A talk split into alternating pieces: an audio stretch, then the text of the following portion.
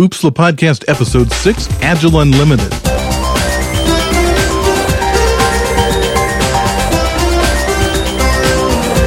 Oopsla Podcast brings you up to speed on topics covered at this year's Oopsla Conference, which takes place in October 2007 in Montreal, Canada. For more information, visit the conference website at oopsla.org. The Oopsla Podcast is co-produced with Software Engineering Radio and with Dim Sum Thinking. I'm Daniel Steinberg, your host for this episode. We talked to Jens Coldewey via Skype about a workshop he's co-leading at Oopsla 2007 called Agile Unlimited. Now that we've had years of experience with agile methodologies, how do we adapt them in cases where they're not traditionally applied? Distributed teams, embedded systems? Coldewey invites you to participate in this year's workshop. My name is Jens Coldewey. I'm a cons- free consultant from uh, Munich, Germany. Uh, long-time Oopsla participant. I think it's my 10th or 11th Oopsla. And uh, I'm especially interested in agile methodologies. Uh, I belong to the group that has started to um, use agile in Germany. So I have about 10 years experience using agile and uh, I'm also a member of the uh, Cutter Agile project management practice. Uh, I worked for one year, year as chair in the um, Agile nonprofit organization. I'm organizing the Agile Unlimited workshop together with uh, Klaus Marquardt from Draeger and Lise Hvatum from uh, Schlumberger in Texas, Houston.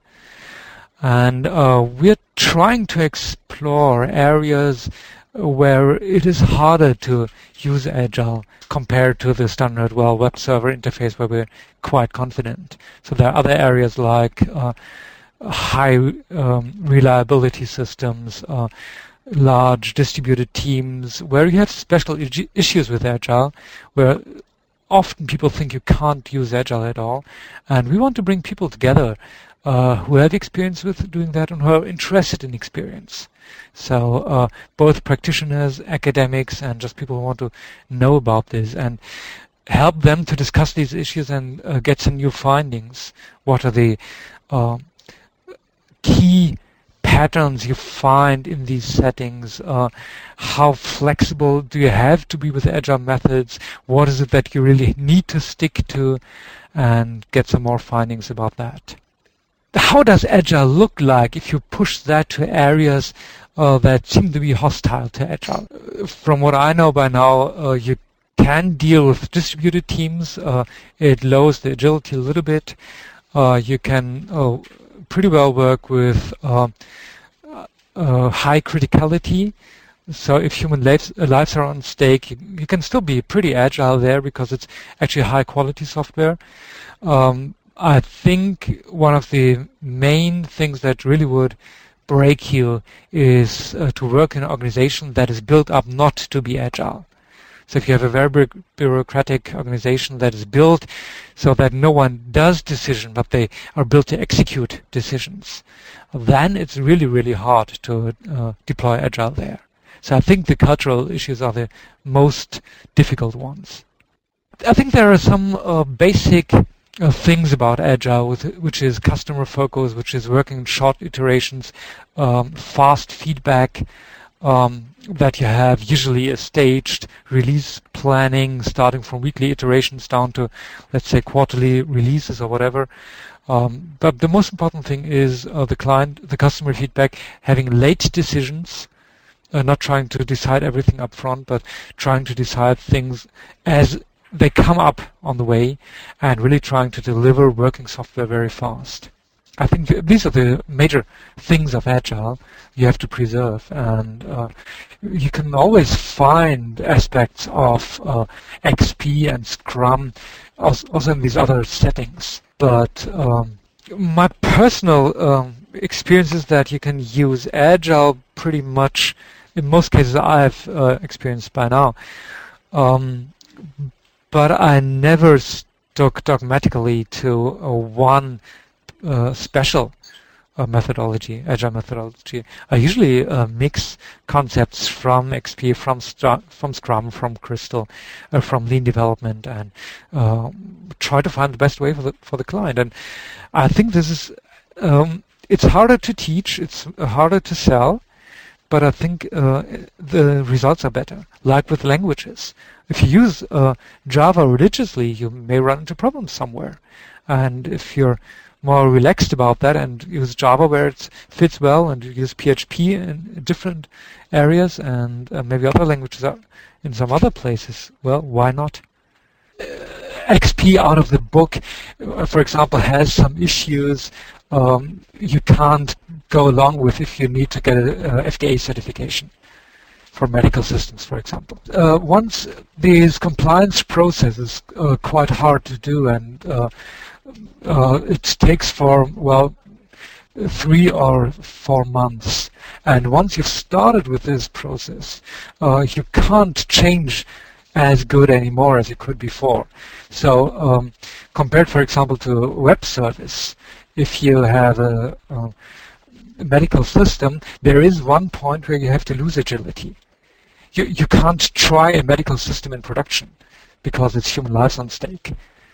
And um, so there are some things uh, that are not in the uh, traditional agile methods you just need to add, which doesn't mean that you uh, can't use agile until you get to this point there have been lot of, lots of people who have applied agile to really awkward situations. Uh, Klaus Marquardt uh, builds uh, life supporting systems. Um, he used in intensive care. So these are really extreme criticality systems. Uh, Lise is working with uh, large teams uh, that work in parallel in the US, in Europe, in China and she has lots of experience with that. So um, I'm currently working uh, with a team that is distributed between Germany and Israel, and we, are doing agile stuff, and I think that's interesting. So I think there are settings where we already know, or where people have gone through and they know how to apply agile ideas in there, and uh, we want to bring that together and figure out whether we find whatever patterns or whatever the kind of limits we want to push in this workshop is not that much how um, far can I change the methodology, but it's more about the limits of applicability. For example, if you have lots and lots of legacy code, Agile becomes harder and harder because, especially if that is bad legacy code, you don't have any uh, tests on that, and uh, you can't really do refactoring without tests. You can't really refactor with, uh, you can't really um, do test-driven re- development without refactoring and uh, it's really really hard to have a, a fast pace in delivery. And there are other things, uh, for example, FDA um, certifications where it is hard to apply Agile. And this is what we want to explore. Does it mean we can't use Agile there? I don't think so, because people have applied Agile in areas like that.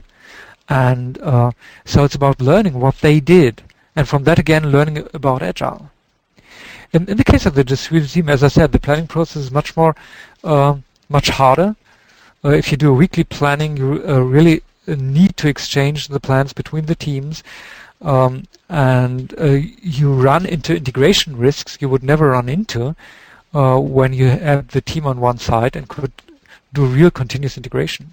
You will lose uh, some agility, so your project risk is higher. Uh, you just have to pay for that. Um, well, uh, one of the things is uh, you can't just do your planning using index cards. So you also need to have some kind of distributed planning tools. Um, but you don't want to lose your index cards because it's a very tangible way to do your planning. Uh, so it it's additional effort and additional practices you have to add on, which make you slower, which uh, uh, make you lose some of the agility, but it still works much better than any waterfall process. So I think it's ma- mainly it's about adding special practices and um, limiting other practices in time. This is not an academic workshop that you uh, bombard people with uh, 300 sets of PowerPoint slides. Uh, but this is more, uh, we start with a short position statement, um, which will be for half an hour for all participants. So after half an hour, all of these participants are through, and then we jump into the open discussion. So um, I, I'd like to see people who uh, have worked with that and who have fun in discussing things like that. Uh, practitioners, mainly people who have used uh, Agile uh, successfully or not successfully, both in interesting settings, or who are just interested in the issue um, because they ra- ran over that. But uh, and I would like to have people there uh, who really want to discuss. I'm not really sure about the outcome we did workshops like that uh, several times before. Uh, I, I, did a series of OOPSLA workshops together with Pete McBreen in the last uh, couple of years, and um, often these workshops get quite surprising results. You never thought about that before, and this is actually what I want to get. One thing that really uh, were really learned a lot was a workshop I did together with Mary Poppendieck, and uh, that completely rocked my uh, understanding of uh, whether we are doing projects or not. I worked with Mary before, but I never got it to that way that I really thought, okay, it's not project work what we're doing here. Uh, it's closer to product development. Uh, the way products are developed. Uh, a project is something that has um, a defined um, scope of time, of team, and once the project is done, it's either successful or not, and it is finished um, most agile projects tend to have a completely different character. They start and then uh, the client sees where the value comes from and new things come in you have never thought about before. So uh, all the agile uh, endeavors, I like to call that, I've uh, worked in were much more kind of a product character. Not that they really sold shrink wrap uh, product in the end, but the way it is managed and the way uh, success is measured and all that stuff. And this is what I learned in that, I think it was the 2003 OOPSLA workshop. I don't think OOPSLA, or at least the workshop track, is something where you go um, to consume. Um, well, if you go into the presentation, you just consume what's going on there. Uh, if you go into a workshop, uh, this is about participating and uh, forming a workshop team that produces something of interest. Um, and uh, it's a very emerging setting, actually. So we won't have any PowerPoint slides there. I would like to explore some patterns uh, uh that help you uh, to deal with Agile in um, environments that makes it hard for you to use Agile. It, I, I don't really think uh, this should be patterns in the sense of the pattern community, but just patterns in the plain English se- uh, sense. Just seeing how um, other people solved um, similar problems and whether there are kind of common similarities in the problems. This is what I would learn there, or would like to learn. We have a call for papers. Uh, we ask people to send the uh, CFP in by, I think, end of August or beginning of September uh, to send their position paper in. Everyone who's interested in this topic uh, is invited to come and if you take the page and the reading, it's about uh, one to one and a half hour of preparation. Uh, we ask them uh, to write a position paper, which is a, about one page, one to two page statement uh, just clarifying how that, what their standpoint is, uh, what their contribution is. And uh, we expect uh, the participants to read through all of these position papers before, so that will be about 10 to 12 pages to be read before you arrive. And uh, then we will, one of the first steps in the workshop will be to collect uh, interesting things out of these position statements together and deciding on uh, what we want to discuss today. I would say come to OOPSLA because it's fun. That's my major message here. It's fun and you learn extremely interesting people there, and especially in the workshops. So I would really like to invite everyone to go there. Jens Coldewey. He's co-leading the Agile Unlimited workshop at OOPSLA 2007. Thank you for listening to the OOPSLA podcast. If you want to know more about the OOPSLA conference or if you want to get additional OOPSLA podcast episodes, visit the conference website at oopsla.org. This episode, as well as the other episodes of the OOPSLA podcast, are licensed under a Creative Commons license. The intro and outro music is by a band called The Plugs. The song is called Go East.